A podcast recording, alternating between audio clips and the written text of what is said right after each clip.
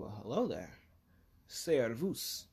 My name is Haisean Wade, and you're listening to This Week in Geopolitics, where we take a look at the events of yesterday and detail how they paint the geopolitical reality of today.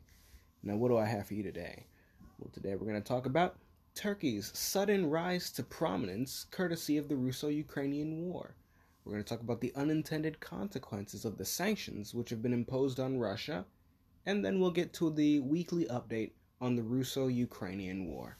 All that and more coming up.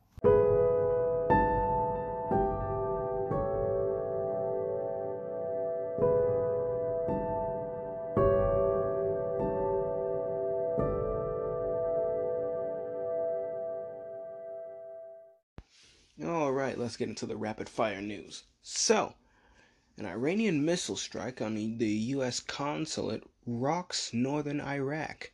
Iran claims the attacks were in retaliation for previous Israeli airstrikes in Syria.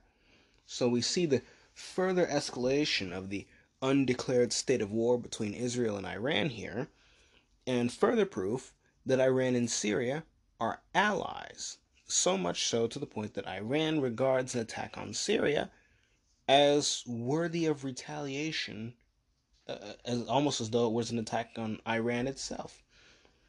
So, the strengthening of the Persia Pact, and at some point, though, at some point, this has to come to a head because now that Iran is firing back, as for a while, a really long time they weren't, not really, but now it's almost tit for tat. Instead of Israel would do like say ten attacks, and Iran would respond once, now Iran is responding almost one for one. We're getting to that point, and even before, it would be attacks on Iran itself, and it would be 10, then like one response from Iran. These are very rough numbers, but sort of give you an idea of how little pushback Iranians have given up till this point. But now you have almost tit for tat, almost one for one response um, for provocation and it's not even Iran that's being hit, it's Syria. So at some point, you got to think if we're ramping up these sorts of attacks and counterattacks, at some point, Iran and Israel have to hit each other. Like, uh, there's there doesn't seem to be a, a plan for de-escalation here, and there doesn't seem to be um, any sort of un not a unagreed, but sort of unofficial mechanism for de-escalation either. It's not like both sides are very quietly backing away from shooting at each other. No, they're they're very openly going for the the kill shot. They're openly shooting at each other now. Um, so at some point, this has to come to a heads, and you're gonna see a a full fledged war between these two. At, with the path that they're on right now, that's what I see coming.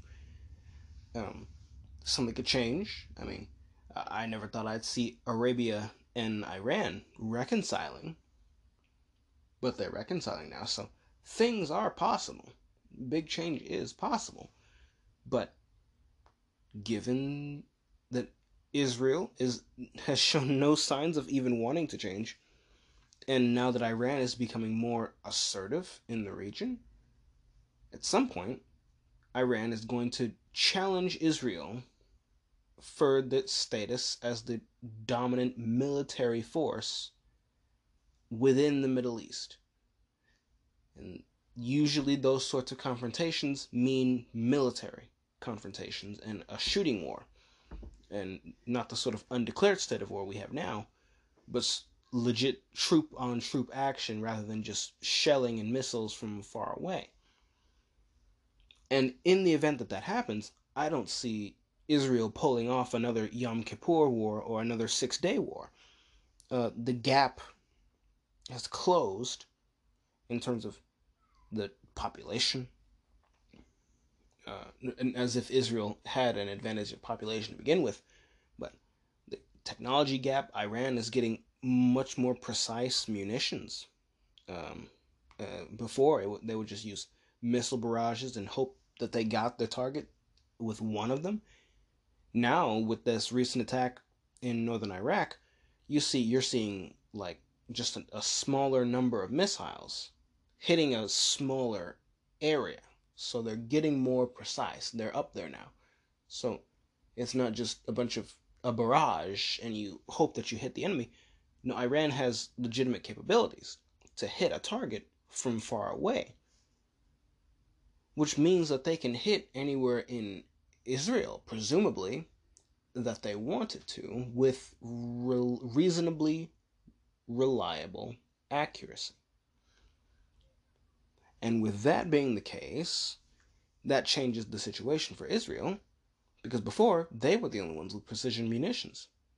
They were the only ones with precision guided weapons. Now Iran is closing that gap. Iran has more men. Iran has a larger army. Iran, to top it off, has allies. And is who who in this region can Israel rely on? Because America's preoccupied right now. If you haven't noticed from all the hysteria surrounding Ukraine, America's preoccupied. And at some point, I imagine China is going to make their move for Taiwan, although that's definitely what Trump is hinting at lately. With every interview, every time he comes on TV to talk to somebody, he brings up China and Taiwan. So I imagine he must be privy to something that I don't. Or at the very least, his predictions are going to prove my predictions right. Because I, I also anticipate that now that the cat is out of the bag with Ukraine, and now that that war has broken out, the domino can fall. Taiwan was not going to be the domino. I said that. I said that if there was going to be a domino that would lead to this sort of wider geopolitical struggle slash war, it'd be with the war in Ukraine. And now we have a war in Ukraine. So now we see. And if should China make their move for Taiwan, America's really going to be preoccupied. So what does that mean for Israel? Well, again, who in their neighborhood can Israel count on in the event of a war? That who? Egypt? No. Greece? Not really. Not Turkey. Turkey just sided with the Palestinians a couple months ago. They can't rely on Lebanon. They can't. They certainly can't rely on Syria. Oh no, that that's not even in the question. They're not going to be able to rely on Iraq. Iran is the enemy. Arabia is having a rapprochement with Iran. And even Jordan allowed missiles to be fired from their territory into Israel during the last round of fighting between the Israelis and the Palestinians. Israel's going to be on their own and they're going to be crushed. Should things continue on the path that they're on and we get to that challenging that challenge issued by Iran to Israel over who is actually the dominant military power of the Middle East. Because I, I, I'll keep saying Iran is the dominant power of the Middle East, but Israel has a potent military. But now that Iran is being more and more assertive and more protective of their sphere of influence to the point of using military force, eventually that means they're going to come to blows with each other. And I think Iran's going to win that one. Maybe maybe Israel does pull off another Yom Kippur or another 6-day war. But I don't think they'll be able to pull that one off this time. And it might depending on how things go, it might result in either the destruction of the Israeli state or an inversion of the power dynamics between Israel and Palestine, where you have Palestine getting the borders within Israel being rearranged so that Palestine has the majority of the territory, and the Israelis are made uh, to put on essentially a, a large reservation within t- this territory, and you have a sudden reversal that favors the Palestinians. And even though the other countries in the region don't really care about the Palestinians, they can use it as sort of a justification for messing around with the the internal politics of Israel should they win the war. And that'll keep Israel out of out of their hair for forever because the Palestinians have higher birth rates. So you're talking major consequences if they lose this confrontation. And there's a really high chance that Israel does lose this confrontation, but Israel is making no adjustment. They've gone they had the chance to make the adjustment when they got the ceasefire with the Palestinians just a couple weeks ago. And they've gone right back to doing the things that they've been doing before. And but the situation has changed. And but they've made no adjustment. So now they're running headfirst into a brick wall and it might ruin them. Really. America's not going to be able to come to their rescue. America's preoccupied probably going to be even more preoccupied in a little bit. And depending on how things go with Ukraine and Taiwan, Americans might not want to go anyway, even if they aren't preoccupied, just out of, you know, Vietnam syndrome or Ukraine slash Taiwan syndrome at that point. I see Israel heading for a disaster of its own making. We'll have to wait and see, though. But that's enough about Israel and Iran. I just think that the changing dynamics in the Middle East have become something very interesting lately. But uh, right across the pond of the Eastern Mediterranean, you have the Greek Prime Minister Mitsotakis and the Turkish President Erdogan, who have met in Istanbul to talk about immigration and territorial disputes and uh, they talked a little bit about what's going on in Ukraine and used the situation in Ukraine, or at least this is the Turkish present presentation of this situation, where they used the situation in Ukraine as a reason to start anew, get a, a clean slate with Greece, and they've attempted to work out these issues that have been long outstanding, and well, maybe they will. Maybe they won't get something achieved from this. We'll have to wait and see. But that's what's happened this week. Uh, back up to the scene of the action. Russia has threatened the closure of the Nord Stream 1 pipeline in response to Germany's move to halt the certification of Nord Stream 2. So you get two for the price of one. Germany's going to freeze next winter. Luckily, we luckily we've just exited the winter this time around. So they have at least nine months to get their act together or find something to replace the gas that they've used up before winter comes again. Well, to see if they do that or if they this results in disaster. Uh, yet another disaster of their own making, just like Israel. But we'll have to watch and see on that one. Meanwhile, Russian and Turkish defense ministers have discussed the evacuation of Turkish citizens through these humanitarian corridors. And now, these are the corridors which are being primarily uh, opened by Russia as they've advanced through Ukraine. And they are also the primary reason behind the relatively slow advance of the Russian forces. As if you ever see those um those maps on YouTube where they do each day of the war and they show you how much land has been gained or lost. You'll see that Russia makes these really, really quick advances and they just stop for days on end. And then they do another swift advance and then stop. That's because every time they take territory like this, they open up a humanitarian corridor.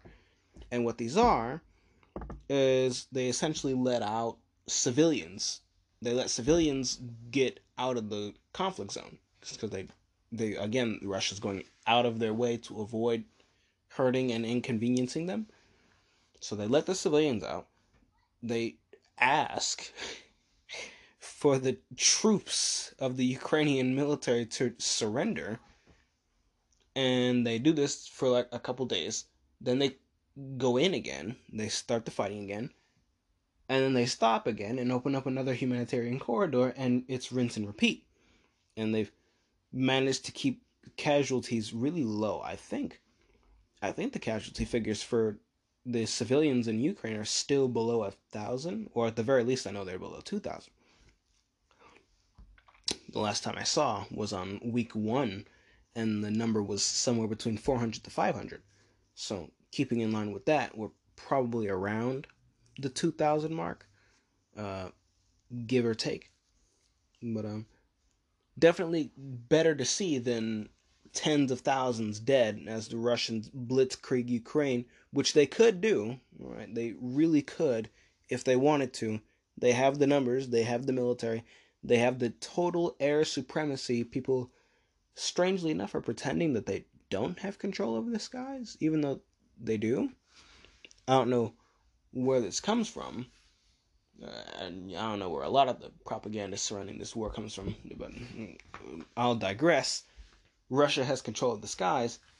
Uh, they could just flatten every piece of resistance if they wanted to. They have the missiles, they have the precision guided munitions, they have the firepower, they have the tanks, the armored vehicles to roll in like a steamroller and just Ukraine wouldn't know what hit them if Russia chose to do to Ukraine what Germany did to Poland and France, or what the United States did to Iraq twice.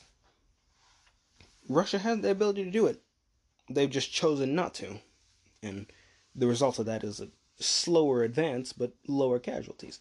So, again, very strange to think about when you think about war, but that's what's going on. Uh, where am I? Yeah, so humanitarian corridors. They're letting out the Turkish citizens. Turkey's defense minister is talking with them about that. Good things for a defense minister to be doing in the midst of a war. Meanwhile, representatives from Afghanistan, Qatar, and the United States have met in Antalya, which is a city in Turkey. They've met there to talk about the state of the Afghan economy and strengthening it uh, strengthening it, which for me is a bit of a strange topic considering the, the current state of the U.S. economy. Um, but uh, I, I guess I mean it's a good thing, but you know, if we're gonna talk about strengthening the Afghan economy, something that would be really useful for the Afghans would be for us to unfreeze their assets. But uh, they, hey, that's just practical. Now that's me being practical again. Uh, I, I, there's no way that Afghan, the uh, the Islamic Emirate of Afghanistan and Qatar won't bring that up in these talks, and there's no way the United States is going to let them have it. So, I imagine these will just end up being us giving them billions of dollars in aid that goes nowhere good and then they're still right where they are anyway. So, yeah, I mean, it, at least they're having the talk, but they're not. I know for certain that the United States is not serious about this commitment. And because, again, if they were serious, they would unfreeze those frozen assets, but they're not going to do that, which leads me to believe that they're not serious. That that just tells me everything I need to know about the state of mind of the United States going into these talks about strengthening the Afghan economy. They're not serious. That's just the immediate and obvious conclusion to be drawn. They're not serious. Uh, meanwhile, there's riots in Corsica, uh, which is a small island owned by France. It's in the Mediterranean, uh, just southeast of France itself. Uh, so there's riots in Corsica over what happened to Yvan Colonna. Now there was a prison fight, and but there was a prison fight between Yvan and another inmate, which left Yvan in a coma. And people are writing over this. He's a popular figure among nationalists in Corsica. So, yeah, yet another headache for France to deal with. Meanwhile, uh, in Africa, you have the African Union calling for an end to the fighting in Ukraine. Uh, speaking of Ukraine, the refugee count is now somewhere between 3 to 4 million people. Those are some of the numbers that I've seen floated. I saw 2.8. I saw 4 million, so I, I guess 3 to 4 million is an ample range. The number has gone up. And it will be interesting though when uh the fighting stops and we get some good numbers, some legitimate good numbers instead of the war hysteria data that we have to work with right now, where you have to hack and slash through every word to get to some ounce of the truth. But it'll be very interesting to see where specifically these millions of people go.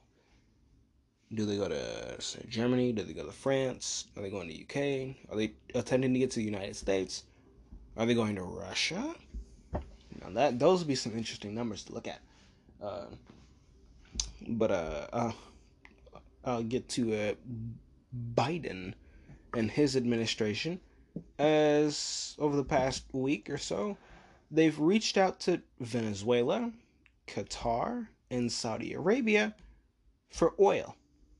They want their oil. That is the oil of Venezuela, Qatar, and Saudi Arabia. The Biden administration wants them to import oil to America. Absolutely incredible. Uh, this is, in my view, the green agenda meeting reality. So, uh, and losing. They've met reality and they've lost. Uh, oil uh, has reached $120 a barrel. Um, but in the midst of this cry for help from an administration that sabotaged the energy production here and is now asking for other countries to sell us more oil, OPEC, which all these countries are a part of, or OPEC Plus, Venezuela and Russia are a part of OPEC Plus. OPEC Plus has instead agreed to continue production cuts. And their goal is to get back to 2020 levels of oil production. These people are going to make off like bandits. They're going to make off like bandits. And we, here in the United States, are going to be the only major oil producing nation to miss out on this boon. And all because the Biden administration is determined to undermine American oil production. That they've made that clear. They keep cutting leases. Like we just got specked with higher and higher gas prices. We just got to four and a half dollars a gallon, and they were still trying to sue over land leases, uh, federal drilling leases. Uh, so that these are leases where companies are allowed to drill oil on federal lands. And when the courts struck them down, because they want at first they just wanted to make it more expensive to do, courtesy of like carbon policy and whatnot, green agenda stuff.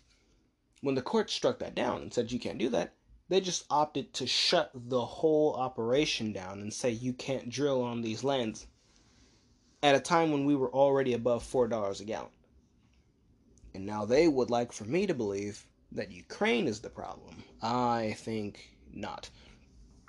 Uh, it's very silly and very painful whenever I go to the gas station.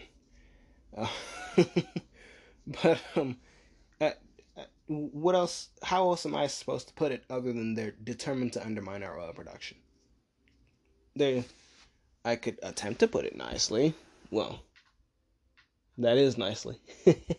that is the nice way to put. It. I, I could say that they're sabotaging. I could say that they're killing us all. But I'll just settle for undermining our oil production, and uh, I'll just say that if I was playing a good old game of Civilization 5. I would not be caught dead doing to my economy and my resource production what this administration is doing to America in real life. Uh, I'd be a superpower. I'd have my nukes at the ready, I'd have my oil pumping, and whatever tiny amounts of aluminum that the game decided to give me while some tiny country gets everything but whatever. Uh, that that's just the way I play. Uh, but uh, I guess that's not the way that the Biden administration plays Civilization 5. Or that's not the way they play America.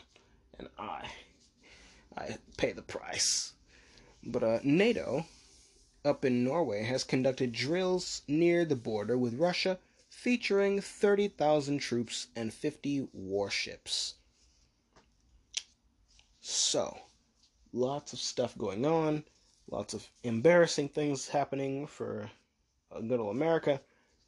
Uh, uh, it's it's a lot, uh, but luckily it gives me plenty of things to talk about that aren't just the Russo-Ukrainian war. So, uh, but we'll still get our update in. But that's the rapid fire news, and we'll get into the meat in just a minute. All right, let's get into the meat of the episode. So, we're going to talk about Turkey, who has suddenly been shifted into the limelight. Turkey very, very suddenly jumped up in its importance in global affairs last week. Uh, they're have they're serving as a neutral meeting place for foreign diplomats. They're holding bilateral talks with Greece to get a fresh start on their disputes. They're having meetings with Russia over the evacuation of their citizens from Ukraine through these humanitarian corridors that Russia opens up every time they take territory. Turkey's been busy this last week, very busy. And if you'll notice, all of these are pretty much regional affairs for Turkey. Despite the seemingly unrelated nature of the things that I mentioned earlier, Turkey, if you look at them on a map, their physical location makes them a player in the Black Sea and therefore a potential player in the Ukraine. They have an interest there. They're a player in the Aegean Sea, which is the body of water between them and Greece, which is where most of their land and border disputes with them and Greece are over those islands and uh, maritime boundaries. They're they're a player in the Eastern Mediterranean where they have disputes with Greece as well, and they the same place where they were shut down by France when they tried to start drilling for natural gas. Uh, they have that alliance with Libya, uh, who's uh, Libya's in a weird spot, but these places are all proximate to Turkey, and therefore Turkey has an interest in them all. They have an interest in Ukraine. They have an interest in the waters between them and Greece. They have an interest in the waters between them and Greece, uh, courtesy of Crete, the island of Crete, which is south of Turkey, to the southwest of Turkey, and that's where you get disputes over the eastern Mediterranean and not just the Aegean Sea. Uh, they're allies with Qatar, and they are technically only one country removed from Afghanistan, that country being Iran, so that's nothing small, but there all these places are within Turkey's reach. I mean, if you remember back when uh, Kabul was about to fall, you had United States abandoning the Bagram Air Base. You had afterwards, though, Turkey and Qatar reaching out to try to fill the gap with their own military force in one of those air bases, either not Bagram, I believe it was the airport and Kabul.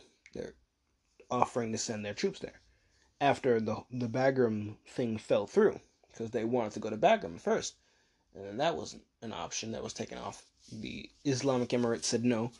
They offered to have troops stationed at the airport. The Emirates said no as well. They said no again, I should say.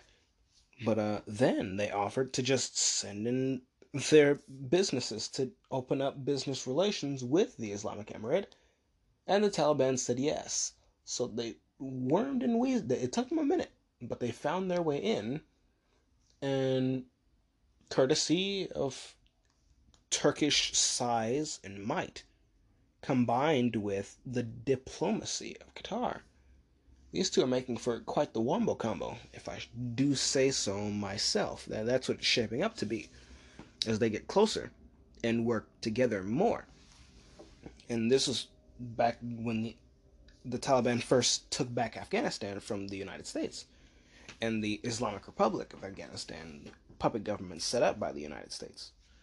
So, all these things, the economy, the economic situation in Afghanistan, the border disputes with Greece, the Turkish civilians in Ukraine, these are all regional disputes or proximate disputes to Turkey because all of these places are centered around Turkey.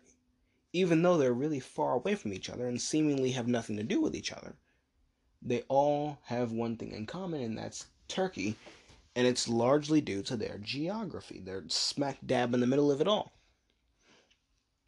Which leads me to believe Turkey has a strong future, potentially, as sort of the bridge between the East and the West. Because they have access to Europe, they have territory in Europe, a small piece of territory. They have an ally in the Middle East. They have economic interest in Afghanistan, uh, which they established immediately after the Taliban retook power. And even Russia consults them uh, about civil getting their civilians out there instead of ignoring them and just bulldozing through Ukraine, which again the Russians could do. So Turkey, where they are, makes them a player in all these places, and they have the the heft in terms of population and economy to back it up, even if their currency is in a bit of a free fall right now. But hey, the United States currency is in a less deep free fall so far. Uh, so uh, it, all things equal, you know, we'll, we'll see where this gets us. Uh, but uh, either way, I don't imagine it's gonna be somewhere good. But Turkish geography makes them a really strong player in a lot of places, and I think that they have a future being the bridge, or maybe even just at the center of not just the Black Sea, the Eastern Mediterranean, the Middle East, not just the center of those regions, not just the meeting place between Africa, Asia, and Europe, but they could be at the heart of the Belt and Road. Because uh, it comes out of China, all right? And this is massive trade network, all right, that the Chinese are building with a whole bunch of other countries who have willingly signed on. Turkey, due to its geography, has the ability to be the bridge between all that economic activity going on in the East and in Africa, in China, and in Southeast Asia. They have the opportunity to be that bridge between that and Europe, a place with already developed economies who are also heavily invested in trade with China. And China is heavily invested in trade with them. The interests align, the geography aligns, all that would be left, well, well all that all that is left, I should say, is Turkey choosing to be that bridge. And it would enable massive revenues for them just in terms of the movement of goods through Turkish lands. You're talking you're talking if they're going by truck, you're talking tollways, that that's money to the Turkish state. If they're going by train, you're talking uh, fees for their railroad services, that's money for Turkish business. If they're well, those those are the only ways they can do. It. Oh, oh, planes. If they're coming by, if it's trade by plane, you're talking using up Turkish airports and Turkish airspace that means revenues for the state. And you're talking, again, massive amounts of trade going both ways. And growing trade as countries in the Belt and Road Project develop, even if to smaller extents than the project promises. You're still talking lots of different countries, so even if it, they only grow by what, 2% each, you're talking 100 countries growing by 2%. That's massive. It's really, really massive, which means really, really massive trade opportunities that could be funneled through the relatively small space that is Turkey. Turkey has opportunity here, and since they're being so active in their neighborhood, perhaps they might see it, or maybe it'll just happen naturally. All really, all they have to do is sign on to the Belt and Road. Uh, look at me, I, I sound like a salesman for the Belt and Road now, but it's a possibility for Turkey. It's a real possibility. They have the geography, they have the the economy, they have the population, they have the infrastructure already. They've been spending a lot on infrastructure. They have good roads. Maybe you update your rails. Maybe you get a high speed rail or two. Maybe you update your airports. Who knows? Maybe you update your ports. Because lots of trade goes by water. Most trade goes by water, actually. But the possibility is there. And seeing them be so active in all these different places and looking at where Turkey is on a map again made me realize how central they are in all of this. They're a real crossroads between Europe, between Russia, between Africa, between the Middle East, between, well, Asia, because Asia has to go through the Middle East to get to Europe. They are the middlest of middlemen, if they want it to be. But they have to make that choice for themselves. But the possibility is there. So that's Turkey. And now we'll jump onto these un uh I almost messed up right there. We'll jump onto these unintended consequences of sanctions. Uh, because as you all know by now, Russia has been sanctioned. They've been sanctioned hard, they've been sanctioned good and hard, they've been sanctioned super duper hard. Uh, we talked a little bit about it when they've been they've been hit by these sanctions, and a, number of their banks have been cut off from the SWIFT payment system. They've now we were told that this was supposed to be the mother of all sanctions, uh, but it has not panned out that way. Now, for those who don't know, SWIFT is the Society for Worldwide Interbank Financial Telecommunications. It's an international payment system where you have transactions which are facilitated between the banks of different countries. Uh, so the money goes through and it comes out the other end. Whatever the exchange rate is, you get what you pay for essentially when you transfer the money. And it smooths over trade between different countries who have different currencies and different values for their products and currencies. So it, it smooths over that process. All right. And so Russia has been not entirely, but a number of their banks, their major banks, have been cut off from this payment system. So it makes doing trade with them internationally uh, harder than usual. Now, this is on top of all the other sanctions which have been placed on them since 2014. So, uh, again, you have the point that I brought up uh, a number of months back when bringing up talking about the issue of sanctions, they haven't worked. They really haven't worked against Russia since 2014 when we first started sanctioning them. And the easiest way to see that it hasn't worked on them is to see that their economy has been growing in spite of these sanctions. Their economy has been growing. So, if you're under sanctions and your economy is growing, what does that say about the sanctions that have been placed on you? Logic would suggest that it says that those sanctions are not as effective as they were intended to be. Because if your economy is growing, well, you you're not really being punished, are you? You're just being inconvenienced. That's what it is, and that's all that is. No, I've made clear that I don't like sanctions. I think it's just cancel culture as a foreign policy, and uh, I'm opposed to cancel culture here. So why would I advocate cancel culture as a foreign policy? It wouldn't be consistent with my position. But I brought it up back then that the sanctions weren't really working. But now we have this mother of all sanctions, which is taking them off of SWIFT, which again, this mother of all sanctions, which is taking them off SWIFT, was sold to us as has not panned out that way. I talked last episode about rising gas prices, which were compounded by the war in Ukraine, not caused by it. I I mentioned the potential ramifications of Germany shutting down Nord Stream 2, the pipeline. Uh, so these are moves that were being made against Russia in retaliation for them invading Ukraine.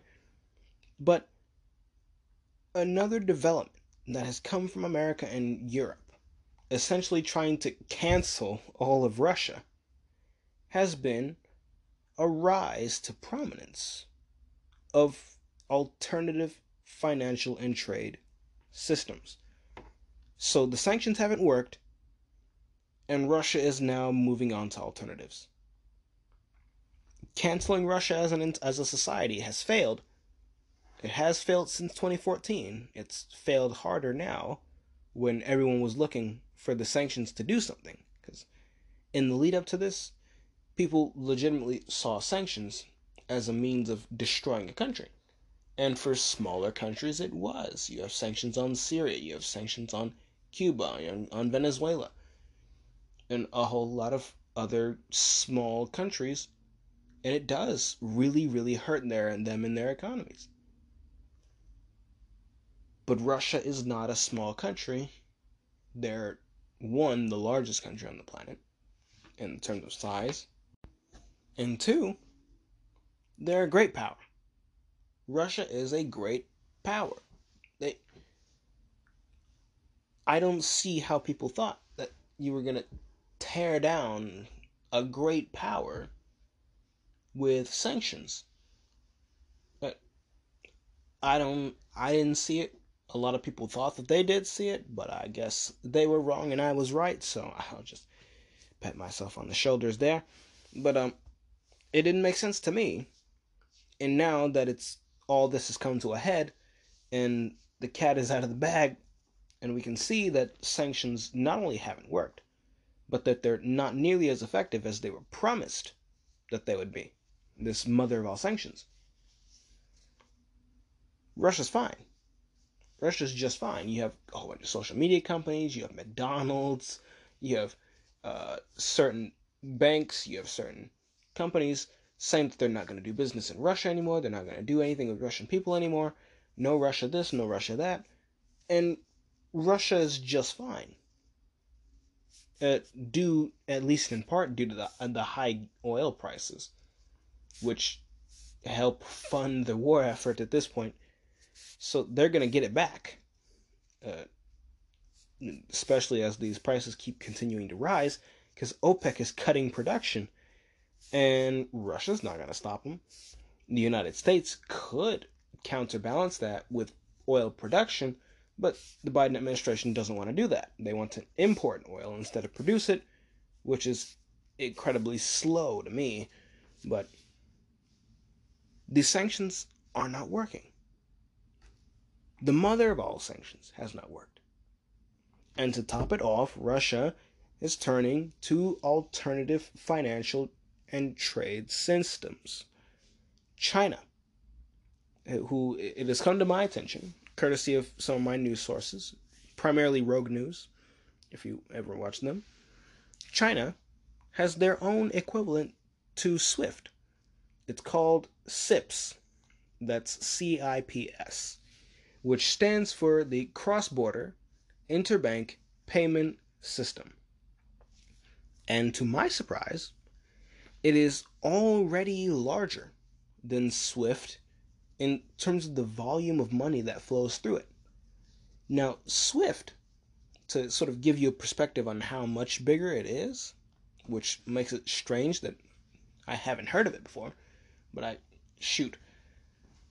I've of a lot of things, so I, I guess I'll just chalk that up to me not paying enough attention to these sorts of things. Just uh, the downside to being a passive observer of geopolitics. But to give you an, an idea of how much bigger CIPS is compared to SWIFT, SWIFT sees around seven trillion dollars a day in transactions. So this is trade between countries. Whereas CIPS sees about 20 trillion a day in transactions. That is almost three times bigger. It is almost three times bigger than SWIFT. And this is the alternative that Russia's naturally probably going to turn to and do most of its transactions through anyway, on top of developing their own systems, which is something Russia has said they're going to do, so that they have that degree of autonomy and aren't just reliant on China, which people think that they're going to be. Again, not taking into account that Russia's a, a, a great power. And it seems to me uh, this is me just making observations on the fly here, that people really downplay Russia. It's very strange to me, you know. Uh, one, given the strength of Russia, and that we're able we're able to see it. They're in a war right now. We can see what Russia's able to do, and people are still downplaying them to the point where they think Ukraine's going to win this war. They're not, but that's what people think. But you have people downplaying Russia so much so that it's like, but they hold contradictory beliefs, mutually exclusive beliefs. And to give you an example, uh, maybe you'll have observed this yourselves, where they'll s- talk about Russia. All right, they'll say it's a, a third-rate power. They're not nearly as strong as they used to be. They're a shell of the former Soviet Union. They miss being a superpower. They're not really a superpower. They're a regional power. They're in decline. All right, they're a declining power too. Their population shrinking, uh, and they're on ra- They're on track for to being on the dustbin of history. They're irrelevant. Their security their security concerns are invalid and don't need to be taken into account. Russia's uh, Russia has uh, legitimacy issues, and at home, Putin is a dictator and people hate him and Russia's just going to collapse. All right? People will say that. And then in the same breath, they'll turn around and say that Russia is led by a madman. The Russian people are all evil. The Russian people are 100% behind Putin in his attempt to rebuild the Soviet Union, and Russia's going to attack and conquer Ukraine Moldova, Belarus, uh, parts of Poland. They're going to take uh, Estonia, Latvia, Lithuania. They're going to take Finland. They're going to take Sweden, Norway. They're, they're going to take uh, all of Eastern NATO, and they're, just going to be an omnipotent god country. Oh, but but by the way, Russia's uh, losing the war in Ukraine because they have terrible logistics. They, don't have air superiority over Ukraine either. So I'm I've confused myself trying to lay that out to you. I've laid it out the way that I wanted to, but hearing it come out of my mouth confuses me just as much as it confuses me listening to it. But you, certainly you've heard these sorts of arguments and things said about Russia. And it's so strange because those are not compatible beliefs. Those are mutually exclusive. You cannot believe that Russia's losing the war in Ukraine due to terrible logistics and that they're going to lose the war as a whole and then say that they're, that they're going to conquer all of NATO because of their military might. You can't say that they're a declining power and that they they just want the West's attention. They just want to be viewed as equals to the West and then market them as being the greatest danger to humankind since Adolf Hitler. It's th- those are mutually exclusive ideas to hold about the same country. So it's very strange to me. But another observation on top of that wild observation is another observation where people uh, this is based more on the underrating of Russia, the discounting of the Russian power is people really view Russia as just sort of a essentially walking into being a puppet state of China, and being a, the an overrated gas station for China, but the way I see this, because you know I'm a I'm a history nerd, people. The the same and these are the same people who talk about a, a Russo-American alliance to contain China because Sino-Soviet split, therefore China and Russia are not natural allies. These people, um, miss that they're making the same mistake in judgment that people made about China. Because back in during the Cold War, and this is before the Korean War, people viewed China as a puppet of the Soviet Union. And no one thought that China would, well, no one thought that China wasn't a puppet and that China was fully capable and fully willing to pursue its own foreign policy on its own terms and on its own timetables. No, people genuinely didn't think that that would be the case. They thought that they had to get the okay from Russia, and they had they took all their marching orders from Russia, and that Russia was the country to to beat.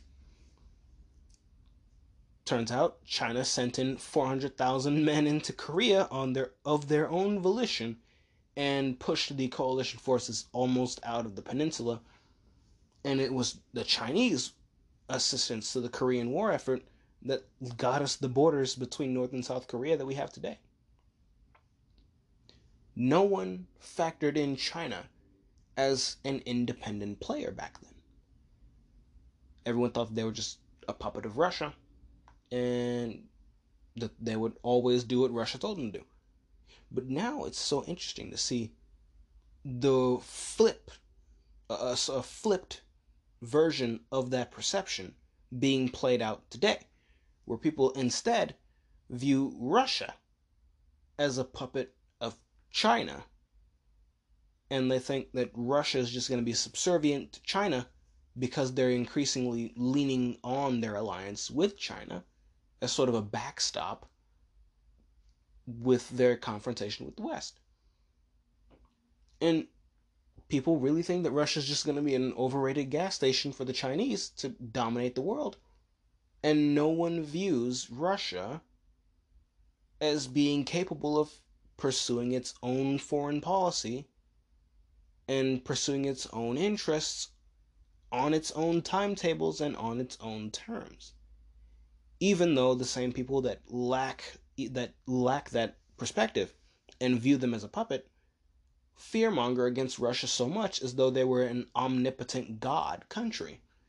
And it it's a very very strange dichotomy. I'll say that. It's very weird seeing all these mutually exclusive ideas being presented by the same people in the same breath when they're talking about the same country.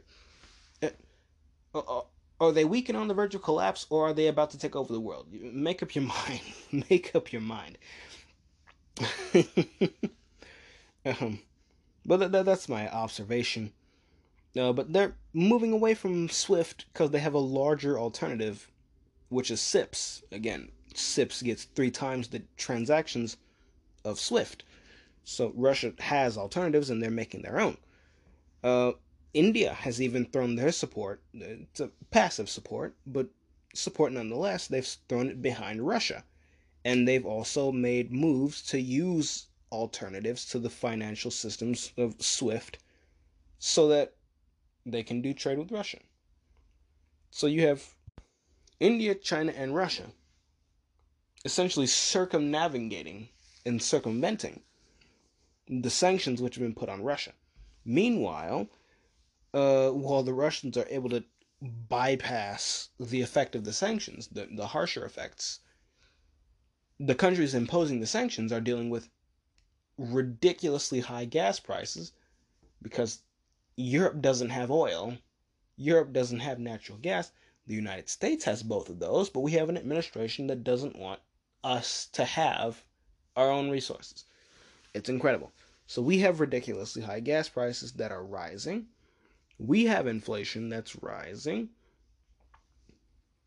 And we have the added embarrassment of a policy, of a, a failed foreign policy, that has ended up strengthening Russia more than anything because they're not hurt by these sanctions and they're just going to become more immunized to these sorts of attacks on them. economic warfare by Western countries probably won't be anywhere near as effective on Russia from this point forward as it has tacitly been in the past. I mean, again, we haven't seen much of an effect since 2014 when the sanctions were started. So, if sanctions have had much of an effect, if at all, it wasn't much. And even that is going to be e- reduced further by Russia's self reliance and their reliance on countries that don't sanction them, like China and India. So, these are the unintended consequences of the sanctions. Uh, obviously, they were not taken into account by the people who placed the sanctions on them. Uh, but those are the sanctions. Meanwhile, we have the Russo-Ukrainian War. We'll do a little brief little update here. We are on day 17. The siege of Mariupol continues with reports that the city is now running low on food and water, and rumors that it is approaching capitulation to Russia. The Nizhyn pocket, the Nizhyn pocket, uh, however I'm gonna pronounce that, I still haven't decided. The Nizhyn pocket has nearly closed, with only the cities of Chernihiv, uh, Chernihiv, and Nizhyn itself being encircled. So you have these two cities in the north of Ukraine. This is north. There was a, there used to be a big pocket. It's not a very big pocket anymore, and, and in fact, it's two pockets centered around Chernihiv and Nizhyn. These two cities are encircled and are being put under siege. We'll see if they last as long as Mariupol. And troops from those encircling maneuvers in the north have started closing in on Kiev from the east, meaning the noose around Kiev is beginning to tighten. I have heard some reports that Russia has encircled the entire Donbass region already, although I'm not entirely sure if those claims are true or not but I'd imagine we'll find out if they are soon enough. Um, once that encirclement is complete, the Ukrainian military is essentially done. That's where most of their active duty forces, that's where most of their good forces, their elite forces are at.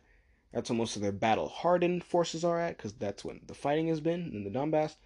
So once that force is encircled, you're talking uh, effectively an end to resistance meaningful resistance by the Ukrainian military. Because this is week three, right?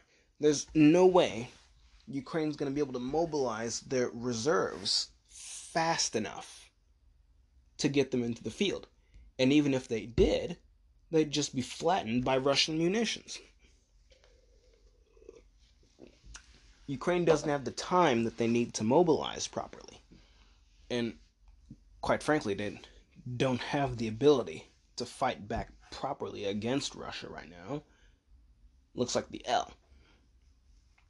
Um, so there's that. Uh, I've heard reports. For the time being, though, for the time being, though, the Russians have opened up more humanitarian corridors for people to get out of the conflict zone. Open these up, and uh, very nice. Again, it's very jarring to see such a humanitarian approach to war if there ever was one, but here we have it.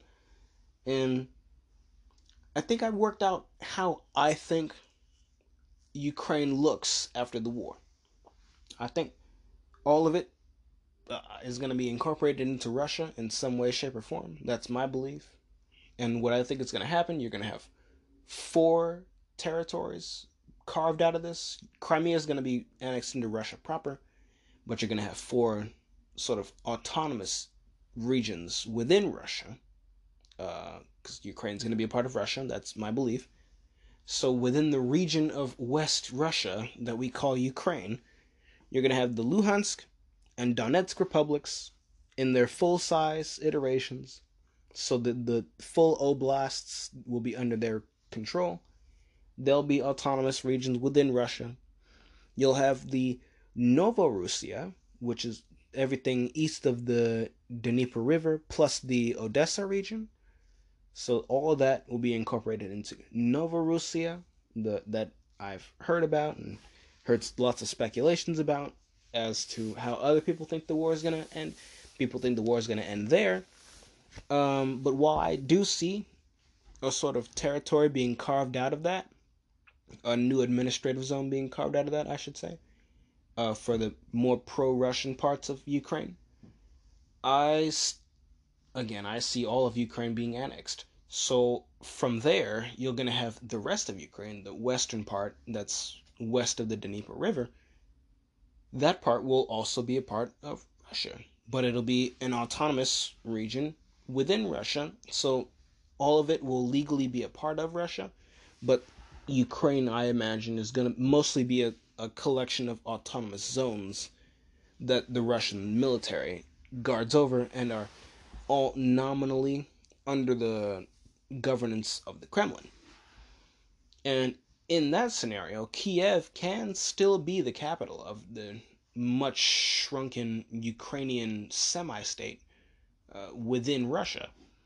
Because uh, if it's an internal boundary within Russia, then the Dnieper River, because parts of Kiev are on the, uh, the eastern bank of the, the river. Even if, if it's uh, even if that's the case, uh, since it is, uh, you, you would have an internal boundary. So it wouldn't be as much of a hassle as it would be if you carved off the parts east of the river from Ukraine proper, in which case you'd be taking parts of the city of Kiev with that. But if it's an internal boundary within Russia, well, then it sort of works itself out. So that that's how I see the war going. That's how I see the conclusion. That's what I see happening to Ukraine when all this is over. Uh, they get broken up into four pieces. You get you, you get West Ukraine, you get Novorussia, you get the Luhansk and Donetsk People's Republics, and Crimea gets annexed into Russia proper. That's how I that's how I see it. The post-war map of Ukraine looking, and of course this will all be internal boundaries for Russia, so it'll all look nicely on the map. But once you look closely, it'll look like four states within Russia. That's how I think it'll go. But um uh we have some interesting lies to talk about with some interesting lies. Um because this is another observation as things unfold with the Ukraine situation. Uh, and this is more focused on the American government here. So, uh, the lies segment. biolabs. Biolabs. Heard a good bit of talk about biolabs. Now, Russia before accused the US of operating biolabs in Ukraine.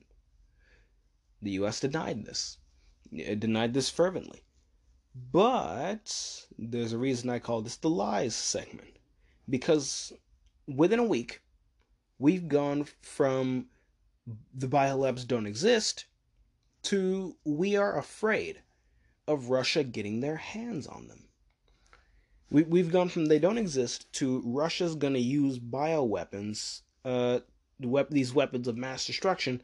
They're going to use them on the Ukrainian people, and they're going to cause mass devastation. They're going to use them on NATO. They're going to they're going to use bio biological weapons, and we've even got uh, Jens Stoltenberg, who's the head of NATO, claiming that Russia's going to go even further beyond and use chemical weapons too, as if bioweapons wasn't enough.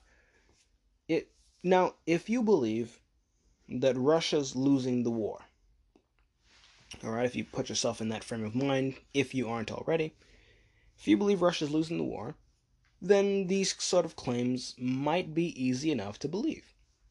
Uh, if they're losing, they it, it's believable that they would resort to these desperate measures like unleashing chemical or even biological weapons because no price is too high to pay uh, for Ivan the Terror, uh, the Joseph St- uh, Putin.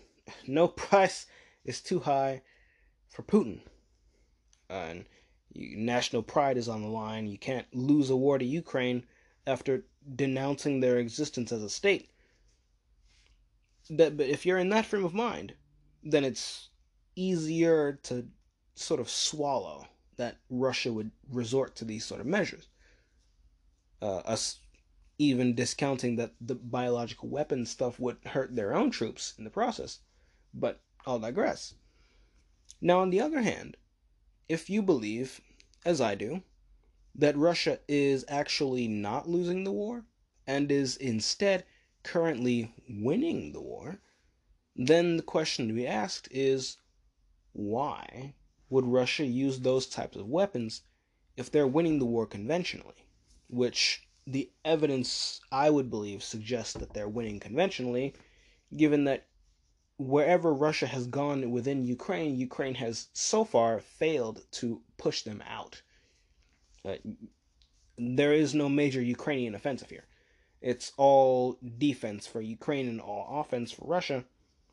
And Ukraine does not have the strategic depth that Russia did against Napoleon or against Germany. Uh, they they lose half their country, they're not getting that back, especially if the Russians can hunker down behind the river. So, if there's going to be offensives, it's going to chop chop. You got to get to them. But uh, Ukraine has not gotten to those offensives. I don't think they have the capacity to do so, even though they technically have, or at the very least had at the outbreak of war, numerical superiority to Russia. Russia's using uh 200,000 or less troops, whereas the Ukrainian military has 200,000 or more because they're mobilizing reserves. So, if you believe Russia's losing, these claims of biological and chemical weapons potentially being used might be believable. If you believe Russia's winning, you, why would they use them? Uh, those are the two sides, the two sides of the argument. Uh, I, I've stated where I stand. I'll digress, but back to the whole biological weapons thing. Um, there are people in the U.S. Congress who are now worried that Russia might use these labs to make bioweapons. Now, remember, remember, going back, these labs didn't exist just a week ago. They didn't exist. But now we have people in US Congress who are worried Russia might use these labs to make bioweapons. But, but, a little bit of critical thinking here. If it's that easy to take a biolab and go from supposedly harmless research to weapons of mass destruction, if it's that easy, then it begs the question why did we have 30 of these labs in a country that was on Russia's border? If it's that easy to go from harmless research to weapons of mass destruction, why did we have 30 of these labs on Russia's border? And if these labs are harmless or just doing research, then why did the government of the United States lie about their existence? Something smells rotten here. But I have a feeling we'll find out in the not too distant future. But as for today, that is all I have for you today. I do hope you've enjoyed today's broadcast on my geopolitical podcast. The world is changing. Some lies are being exposed. Some weird hot takes are being cooled down by the force of logic and reason. And major moves are being made in international finance. So the world is very definitely changing, folks. But as always, we are going to have fun watching it together. Now, I've been your host, Tyshawn Wade, and you've been listening to This Week in Geopolitics. So till we meet again next Monday, Servus.